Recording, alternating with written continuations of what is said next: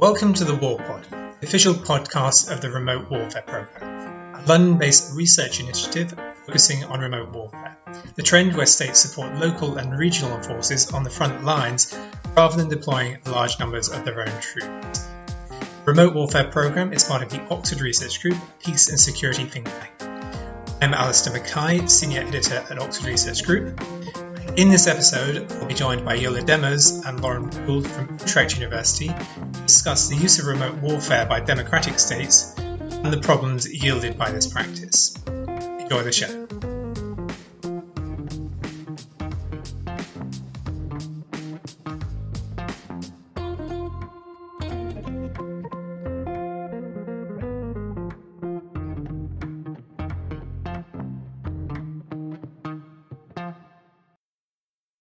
So, hi both. Thank you uh, very much for dropping in. I thought we could start very simply by you introducing yourself and your work on this topic. Okay, um, I'll start then. My name is Jolle Demmers. I'm professor in conflict studies at the history department at Utrecht University in the Netherlands. Um, I set up the Center for Conflict Studies about 20 years ago. Uh, and since then, I've been teaching and writing on theories of violent conflict and war, on military neoliberalism, remote warfare. And under the heading of the intimacies of remote warfare, I'm currently engaged together with Lauren Gould in research projects on, on this, the spatial and temporal reconfiguration of warfare and its blowback effects. Um, my name is Lauren Gould. I'm an assistant professor at the Center for Conflict Studies and work uh, uh, with Jolle Demmers. Um, yeah, one of the questions that you asked was, you know, how did we run into or start this project? It was very much while I was doing field research in Uganda in 2011. I quite physically ran into the US military command um, in a club in Kampala, actually, um, 10 uh, big, strong men and women. And I was intrigued by what they were doing there and why they were there. And um, started to trace their movements and realized that this was a very good example of um, remote warfare tactics, where these um, 100 US military commanders were there to train and advise um, and finance the Ugandan military. Uh, that was then uh, used to both fight the Lord's Resistance Army, but also against Al Shabaab and um, in South Sudan.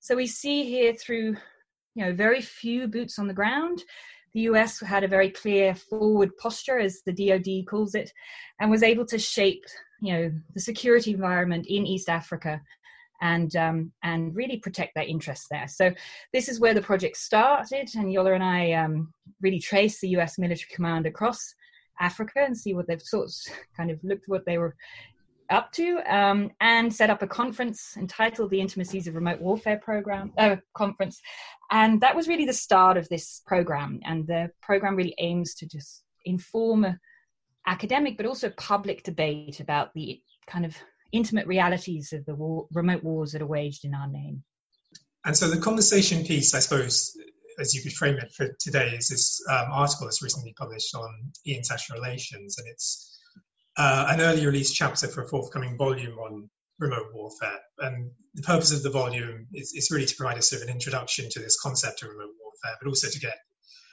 as many interdisciplinary approaches to address this issue, which is not necessarily as in the forefront of debate as, as other kinds of engagement. Um, and I think in your case, in the case of your chapter, it plays a very good introduction to the concept of remote warfare, but also a very excellent deep dive into the, the other issues surrounding it, particularly the reasons for its adoption and some of the problems yielded by this practice. But I thought, for, for sake of um, for sake of conceptual clarity, we could start with a, quite a basic question, although it's not necessarily a good look for somebody who's worked um, for the remote warfare program for several years to ask. But what exactly is remote warfare? liberal Western democracies are now increasingly resorting to a particular type of warfare that we call remote warfare to, to govern security threats from a distance. So, so if you could look at, for instance, the 2011 NATO bombing of Libya or um, the training of Ugandan soldiers, as Lauren just referred to, by uh, US AFRICOM uh, to fight Al Shabaab. Um, but also very much uh, the US led coalition against ISIS in Syria and Iraq, the um, Operation Inherent Resolve. um, we see that violence is exercised from afar.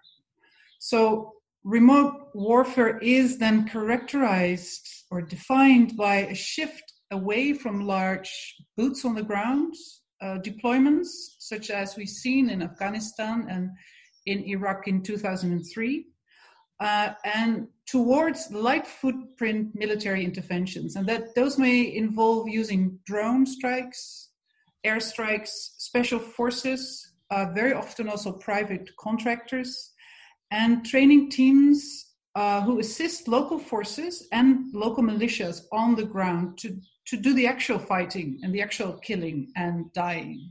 So what we see and what we call remote warfare is there's a, a move away from, from a classic notion of war, where violence is still exercised, but, but without exposing Western military personnel to enemies in a declared war zone under the condition of mutual risk. So, and, and we're interested in, in why we see this move to remote warfare and um, also to think through the, the moral and political challenges of, of this new war and I think in, in, what we try and do in the in the piece, uh, our key argument is that remote warfare, because of its far awayness um, towards democratic political deliberation about war. So remote operations are often kept very secret. They're very often portrayed as precise and surgical. Um, and what they do is that they entail, and that's problematic in our eyes, they entail an extreme uneven distribution of, of suffering and death. And it are, it are these particular qualities that we think will make Western liberal democracies uh, more war prone in, in the future and not less. And, and that is um, what we argue then is, is the remote warfare paradox that military violence is so so remote and so so sanitized that it becomes uh, uncared for and and even ceases to be defined as war so that's how we see the term remote warfare as as helpful um, one of the things the article also addresses as, as you mentioned is the reasons why western democracies have made this move to i suppose you could call it fighting from a distance or, or you know, sort of outsourcing the burdens of warfare. Um, I was wondering if you could talk a little bit about some of the key reasons why why you see this trend happening. So, so then that's a very good question. So, why why do we see this now? This turn to this remote uh, form of interventionism, um, and and we see a lot of colleagues uh, asking themselves that question, uh, and also trying to give labels to the to the remoteness remoteness of of contemporary war. So we we see all kinds of labels popping up globalized war, coalition, proxy warfare. Um, some people call it transnational shadow wars or surrogate warfare or vicarious warfare. Uh, we've termed it liquid warfare earlier in a, in a piece we wrote in Security Dialogue. Um, but certainly also your remote warfare program simply calls it remote warfare. And, and there's, there's, I think, different genres of explanations for, for, for why we see this this term. Um, and we in the piece we identify three genres to explain the shift to what is considered this new way of war. Um, the first is democratic risk aversion. The second is, is simply technology. Um, and the third one is networking. And I can briefly say something about each of them. So the first reason, democratic risk aversion, uh, argues that um, that it is um, democracies, particularly, uh, that turn to remote warfare as a way to as a way of risk aversion, and and maybe simply put, uh, decision makers in democracies fear losses among their own constituencies more than authoritarian leaders do because of you know rising numbers of casualties will have they fear adverse effects on public support and uh, simply simply lower their chance of re-election. So that's the argument that um, that is the reason why in democracies there's this strong appeal to turn to re- remote technologies of warfare, so simply to have less costs and therefore less risks politically. the other argument argues that it's it's it's it's much more technology driven. So uh, there's a lot of focus on the turn to military robotics and autonomous weapons, um, as as explaining the turn to remote warfare simply because we now have this technology. And of course, although the relation between technology and war is is an old one, um, the recent revolution in military technology and the emergence of the military tech complex um, in this genre is seen to be the key driving force behind remote remote warfare. So basically, it's technology. And then the, the last one, the, networking argument or the genre that explains the rise to remote warfare from that idea of networking um, is pretty prominent um, and has popped up largely ever since the publication of Stanley McChrystal's um, article in Foreign Policy, with this notion that it takes a network to defeat a network um, in contemporary warfare um, as something of a standard uh, in both military and academic analysis. And, and very simply put, the argument here goes that because the enemies of the state, and in, in, in this case, for instance, ISIS, are operating through through networks and cells, the state now also must resort to similar tactics. So, simply put, remote warfare results from, from basically the state imitating or mimicking its enemies and working working remotely and secretly and shadowy uh, in the same in the same style as their as their enemies. So these are the, basically the three explanations you would find in, in the literature that we that we work from and with. And looking at this idea of democratic risk aversion, and you mentioned that because authoritarian, compared to authoritarian regimes, they don't have to deal with that kind of idea of public backlash. There's been some debate about whether remote warfare is something that's strictly defined by West, um, by sort of Western liberal democracies. But there have also been approaches taken by states like Russia, um, Iran, China, sort of the Gulf states in, in terms of their manner of intervention. Do, do, you think the remote warfare is something that's applicable to uh, less democratic regimes as well? Yeah, absolutely, and we see this. We see this absolutely. Your examples are are completely uh, are right. We see Russia uh, resort to it. We see Iran doing it. Um, so definitely, this is not exclusively something for Western states. It is something that we uh, decided to focus on mostly uh, on, on on Western societies also largely because we feel as western academics um, we feel sort of obliged to to take our own you know case uh, as, as as an example of, uh, of further investigation and as, as a case to, to sort of further further re- do further research on and and also uh, try and quiz our own governments about the violence that is exercised in our own names. But it certainly is not an exclusively western affair I, I, think it's interesting to add also that Western militaries do claim that uh, you know China and Russia are also uh, in the business of, of engaging in remote warfare, but they will also readily admit that they, their strategies are much more advanced um, than uh, these other states. So we can also say that in um, that you know Western militaries are actually leading the path in developing these autonomous weapons um, in the collaborations between the military tech society uh, and military tech industry. So um, it's another reason why we found it interesting to um, to uh, investigate. But I think what Jolle was saying absolutely that we're also very interested in the democratic control over the wars waged in our name and how that is exercised and how certain um, NGOs and civil society engage in, in trying to uh, start a debate about uh, the risks of this type of warfare. Because connected to this idea of, of, sort of democratic risk aversion, um, some sometimes it's very difficult to pinpoint when trends like this start and when they end. Wars become very blurry, but also the idea of when certain eras of warfare or approaches start. Quite a lot of debate has, has suggested that with this idea of democratic um, risk aversion, it's largely connected to this idea of war weariness, which comes from the costly wars in Iraq and Afghanistan. Do you see those as being the pivot point in terms of when when this trend started, or was this idea of wanting to avoid the burdens and risk of warfare something that was in motion way before those those events?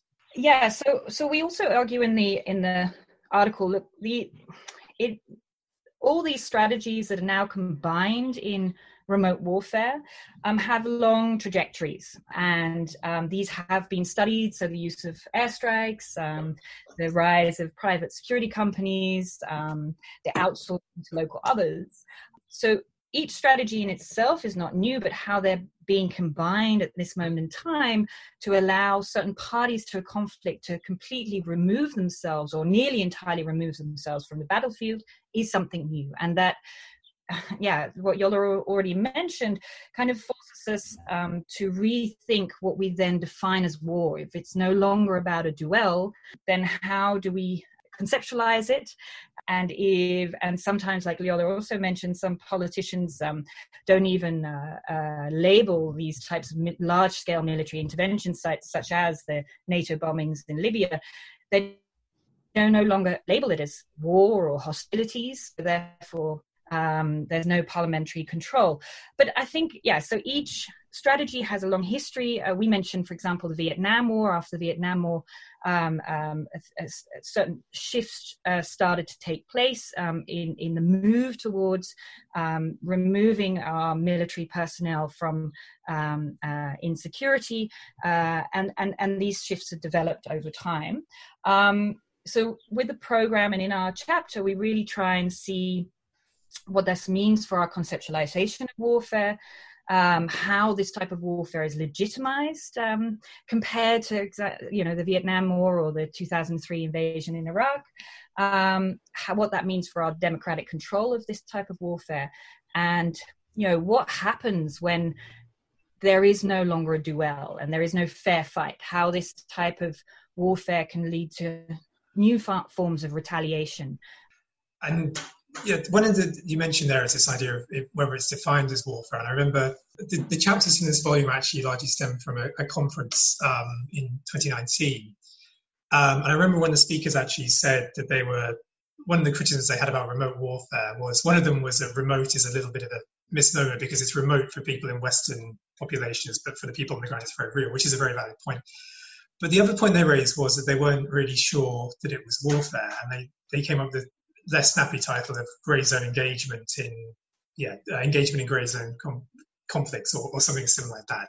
But is there a, a, danger by not defining it as warfare? Does it kind of make it you know when we say it's it's something else like it's policing, does that make it uh, potentially quite a dangerous practice? Because when we look at these practices, and one thing that you outline in the article is it does have very real consequences and is actually quite a you know a serious set of violent practices going on there. So I was wondering, is is it quite dangerous when we start suggesting this thing isn't warfare. Yeah, I think absolutely. I think the whole concept of war is being is being sort of again sanitized out of academic language too, which is interesting. Um, Barkawi wrote a really good piece on this in uh, in 2011 of how actually, if you look at the the academic landscape of war studies, there's there's very few places in in academia where actually war as a social phenomena is being studied war is studied very often from military uh, you know colleges and uh, particular think tanks or from from ministries. Um, but there's actually very few places where war is as a full social phenomenon is being is being studied and considered from an independent position. And and and and with that he would argue or he argues that also this whole notion of war is is is is is slowly disappearing out of our vocabulary. Um, and and we see this all the time that we talk about missions you know a very religious term. It's a very interesting term that we talk about military missions as if we're you know trying to save souls somewhere or um, in military interventions or engagements. And we we have these use, euphemisms to, to to escape this notion of war as much as possible. And i think we should bring that term back in and definitely call it warfare in that sense. Because another thing on the, the topic of language that you raise in the article is connected this idea of sanitization, there is this um, vocabulary that's commonly used, particularly with things like um, drone strikes, but also things like special forces, right? This idea that things can be surgical and precise. Does that really reflect the, the reality of what's going on with these these missions? Because there is a danger there that when we start looking at these things, that they're very precise and methodical. That again, it, it makes things makes them less messy. Yeah, it makes it look very clean. And I think I, maybe if you zoom out a little, uh, and, and sort of to tie back to your earlier question about about war and the phenomena of war, because I think that is really an important question to to to to look at and put on the table. Um, and, and, we think this question takes us, to, you know, to, to to core debates about war, about what war means and what it does. Um, and in the piece, we also try and think about that. Sort of war, in essence, is about the the always uncertain um, reworking of, of truth, meaning, and order through violent means. And, and the big problem with the new way of war is now that the public, but also parliaments and, and Congress, have very little idea about what happens and, and what kind of reordering is taking place. Basically, war is, is taken off the public's radar. And, and, and there's, there's, there's a number of components, you know, tied to that. For one, we think this happens because remote technologies help to overcome democracy's fear for body bags. We referred to that earlier. This this idea of of of how new technologies allow Western democracies to wage bloodless war uh, with very few deaths on our side. And, certainly, of course, zero risk warfare is, is very compelling to those who are not at the receiving end of the violence. And our, our concern with the proliferation of this type of violence lies exactly in its normalization of, of this uneven distribution of death and suffering and, and this how it re- presents us with, the, with a paradox. So if, if bloodless war becomes a reality and if war becomes unreal to us, will we as citizens of Western liberal democracies care enough to restrain and control the violence that is exercised in our name? Zero direct risks and no body bags returning we do foresee that remote technologies will, will come to facilitate war. And that brings us to the point that you now raise about the, the language um, of, of contemporary warfare uh, and, and the dangers of, of the sanitization of, of war. Because the, the, the problem with remote technologies such as drone strikes is that they're present, presented exactly as you say, as, as, as precise, uh, as, as surgical, and by framing acts of military violence in these in these very medical terms, we're made to imagine that we're killing killing with care in a way. So we take issue with what we see as the production of, of a new type of, of ethical proposition that paradoxically presents killing you know through this language as a as a sort of moral act of care as some sort of ethical killing or uh, as some sort of humanitized violence. And that is very, very problematic and also dangerous, we would argue. Because the, the, the sanitization of, of warfare directs our attention away um, from what is essentially a very political act. And if we take, for instance, the coalition bombings, Operation Inherent uh, Resolve, that we take as a, as a case study in the piece, uh, the bombings of Iraq and Syria by this large coalition of forces, then the, these bombings need, need to be accounted for, both, both legally and, and politically.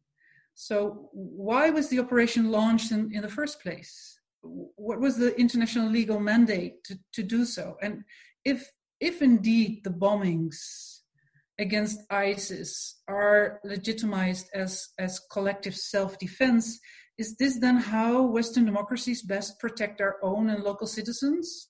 What are, what are as Lauren already mentioned, what are the boomerang effects of destroying 80% of a city such as Raqqa with utmost precision? And more complicated and, and very painful, perhaps, is, is why and how was ISIS able to emerge? How was the West involved in creating the conditions for ISIS' explosive success?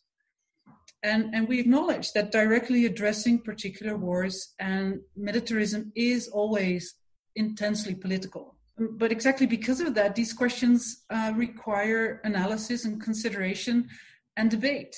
And in this, we need to move beyond these discourses of precision and sanitization, because in the end of the day, precision killings are still killings. So yeah it's very important to look into the into the language component of this um, remote warfare machine. So I think also um, it's really good to understand why this language of precision and you know um, surgery is important. So we're not um, feeling the consequences of war ourselves through returning body bags, and really the only time that we wake up um, and kind of face as a public and as a parliament and face the kind of yeah, brutal realities of war is is when um, we hear about civilian casualties. So you see that it, it, legitimizing why we go to war. We, you know, taking the anti-IS coalition again is very much termed in precision. This is the most precise war in history, and um, we always aim for for zero civ- civilian casualties. So this does create this image. My God, this is riskless both for us and and for those at the receiving end of our violence. Um, and therefore, it seems like a very legitimate act of violence because also this is, you know, um, positioned against a, a, narrative of the evil, barbaric um, enemy other being ISIS.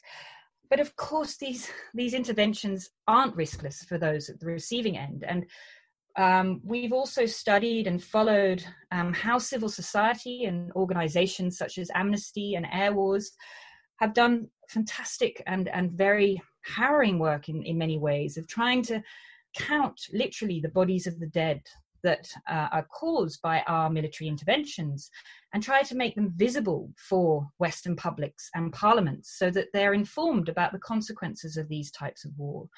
And they also use um, remote technologies, so they do open source technology, open source um, intelligence tracking, you know, Facebook posts of when an, uh, a bombardment happens.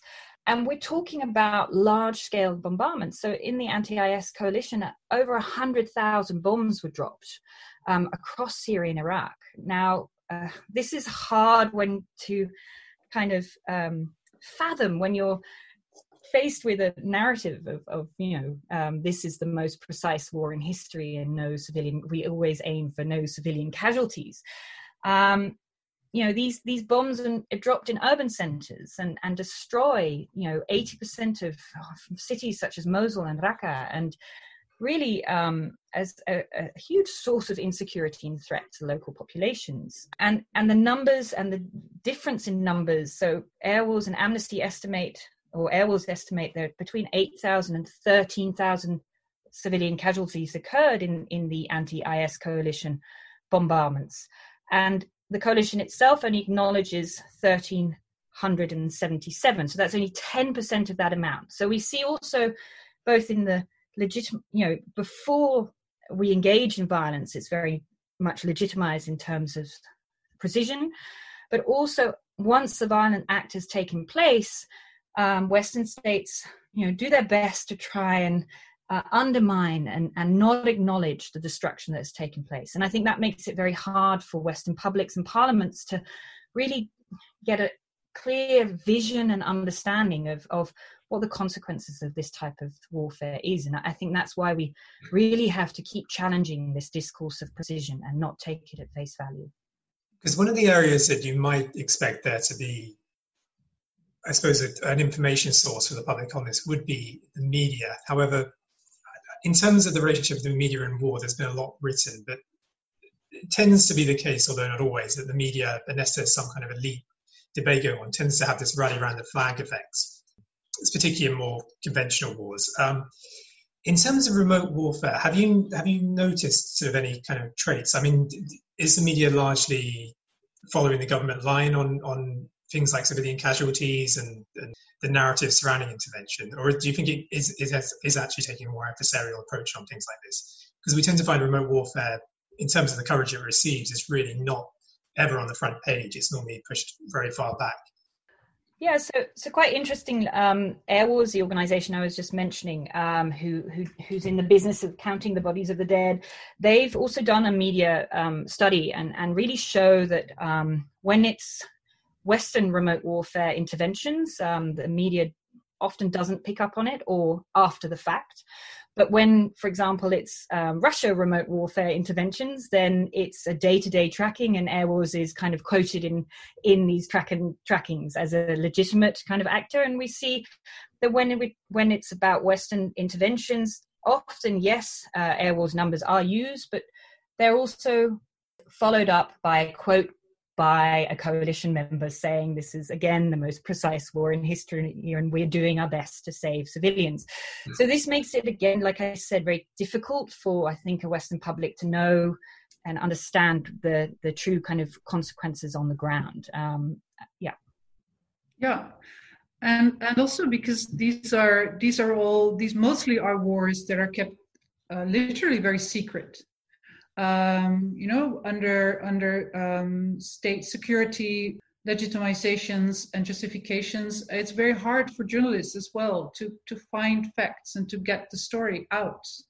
Uh, for instance, in our case here in the Netherlands, we had in 2015 uh, the Dutch participating in the uh, in the Inherent Resolve operation, uh, hitting a target in Hawija in Iraq, um, causing a lot of um, civilian deaths. And um, we're still in the midst of trying to get, including Parliament, is trying to get clarity uh, uh, about what happened. And, uh, and the, the Ministry of Defense is still unwilling to give out details and information. So it's also, we, we have seen journalists really trying to, to, um, to get that story out, but they're being, uh, yeah, they're being not helped and, and, and, actually blocked by, by the government to, um, to actually bring out bring their story. So that is also hugely problematic.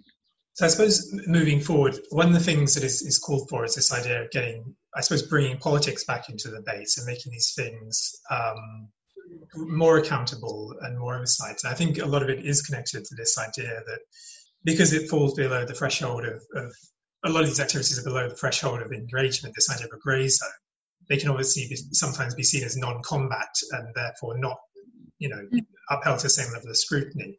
But there would be a counter argument to say that because of the secretive nature of these kind of things, um, there's a desire to keep this kind of opacity surrounding these practices.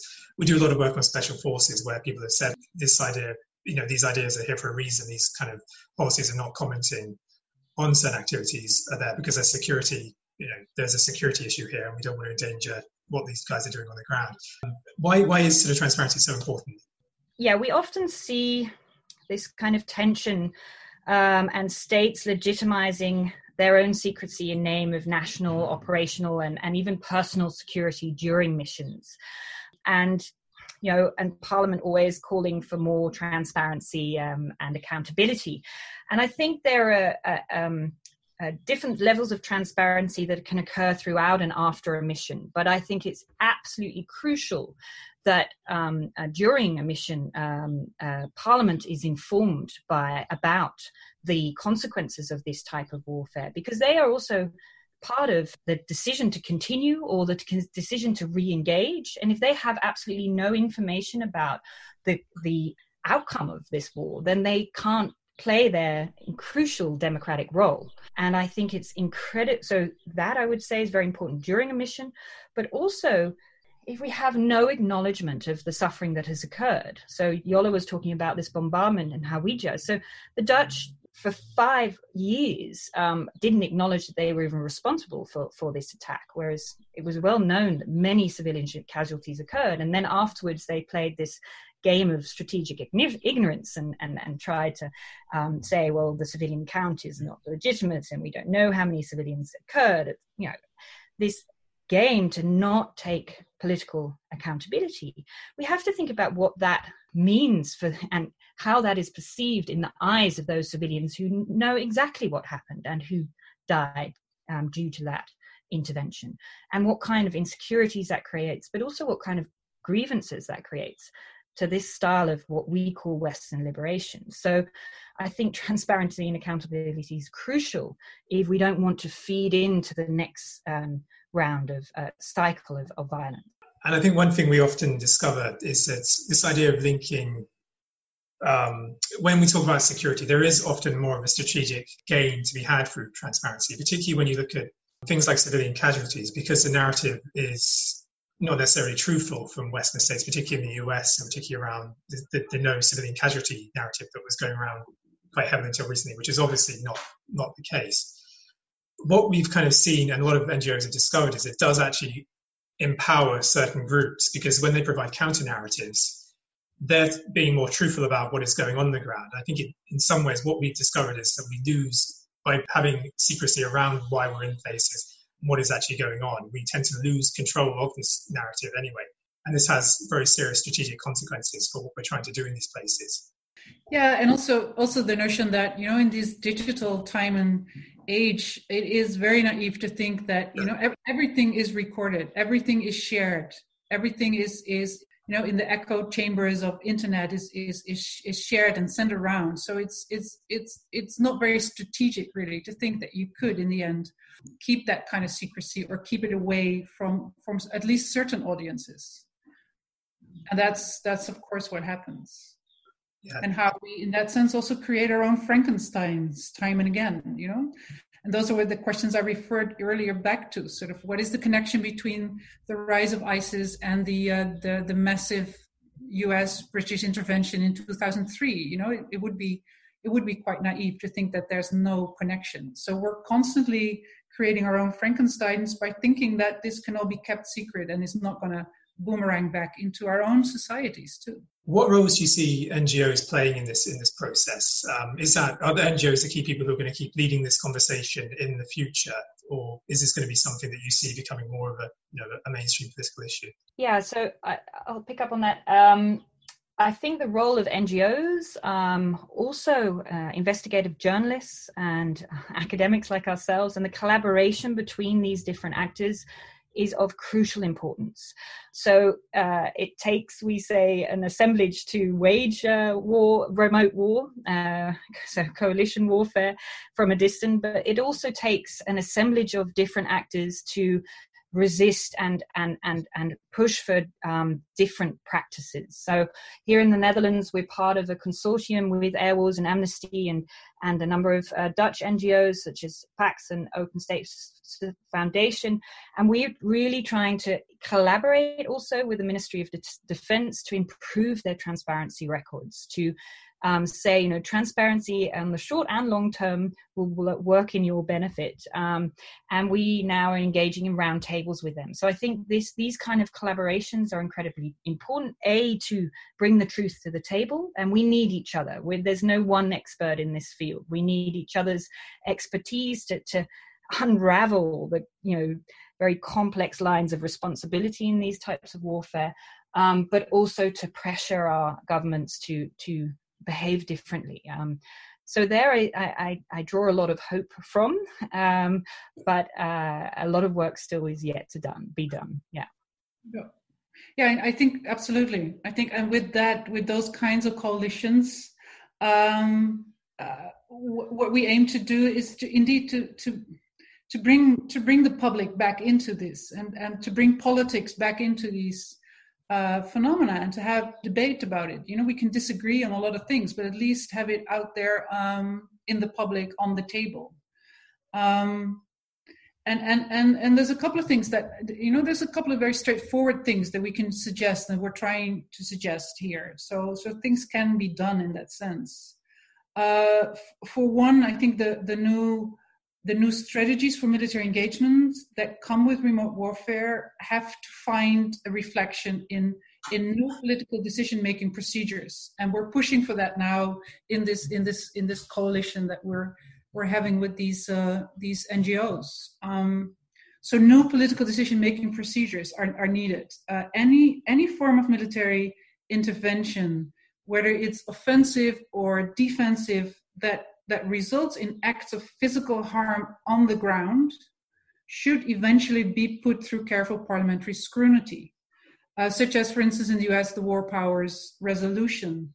Um, you know, and this is what, what engaging in hostilities, you know, this euphemism uh, sh- should mean, you know, inflicting harm to enemy combatants or civilians. And that process always has to, to be carefully um, thought through in, in, in public debate, but certainly in, in parliaments and in, in Congress. Uh, and another thing that we're, we're trying to do with this, this group is to, and of course, remote warfare program is very prominent in that sense in, in writing its reports and, and, um, and, and making these kinds of podcasts is, is we need more analysis and dissemination and debate on the intimate realities of remote warfare. So, um, you know, to set up research projects also looking into what these how these bombardments, uh, these types of interventions, how they uh, resonate, reverberate in, in local in locales in theaters of war. Um, so do research at the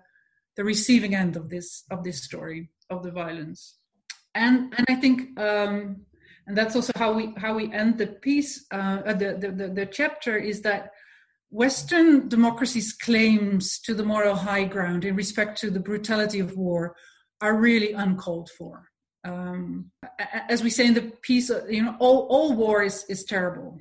Um, whether it's executed by a soldier piloting a weaponized drone or an insurgent's imp- improvised explosive device, you know, there's no such thing as sophisticated violence.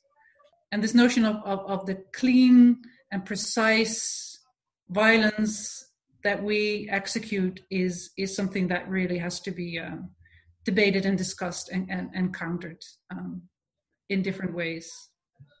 I think on that note, it's probably a really good place to end. I think you've given lots of food for thought. And I think I've really enjoyed this conversation. I think it's gone into a lot of detail in such a short space of time. Um, is there anything either of you two want to add um, before we wrap up? No, great. Thanks for, thanks for the interview. Thanks to all our listeners for tuning in. We hope you enjoyed the discussion as much as we did. Those who want to read in more depth about the topics we covered, we put links to any research or publications that were mentioned in the episode notes. If you want to stay up to date with the Remote Warfare Programme and Oxford Research Group's work, please subscribe to our newsletter by clicking on the button at the top of the page. You can also follow us on Twitter. Our handles are at Info and at remote underscore warfare. You can listen to all previous episodes of our podcast free of charge by following the link at the top of the page. We look forward to you joining us soon.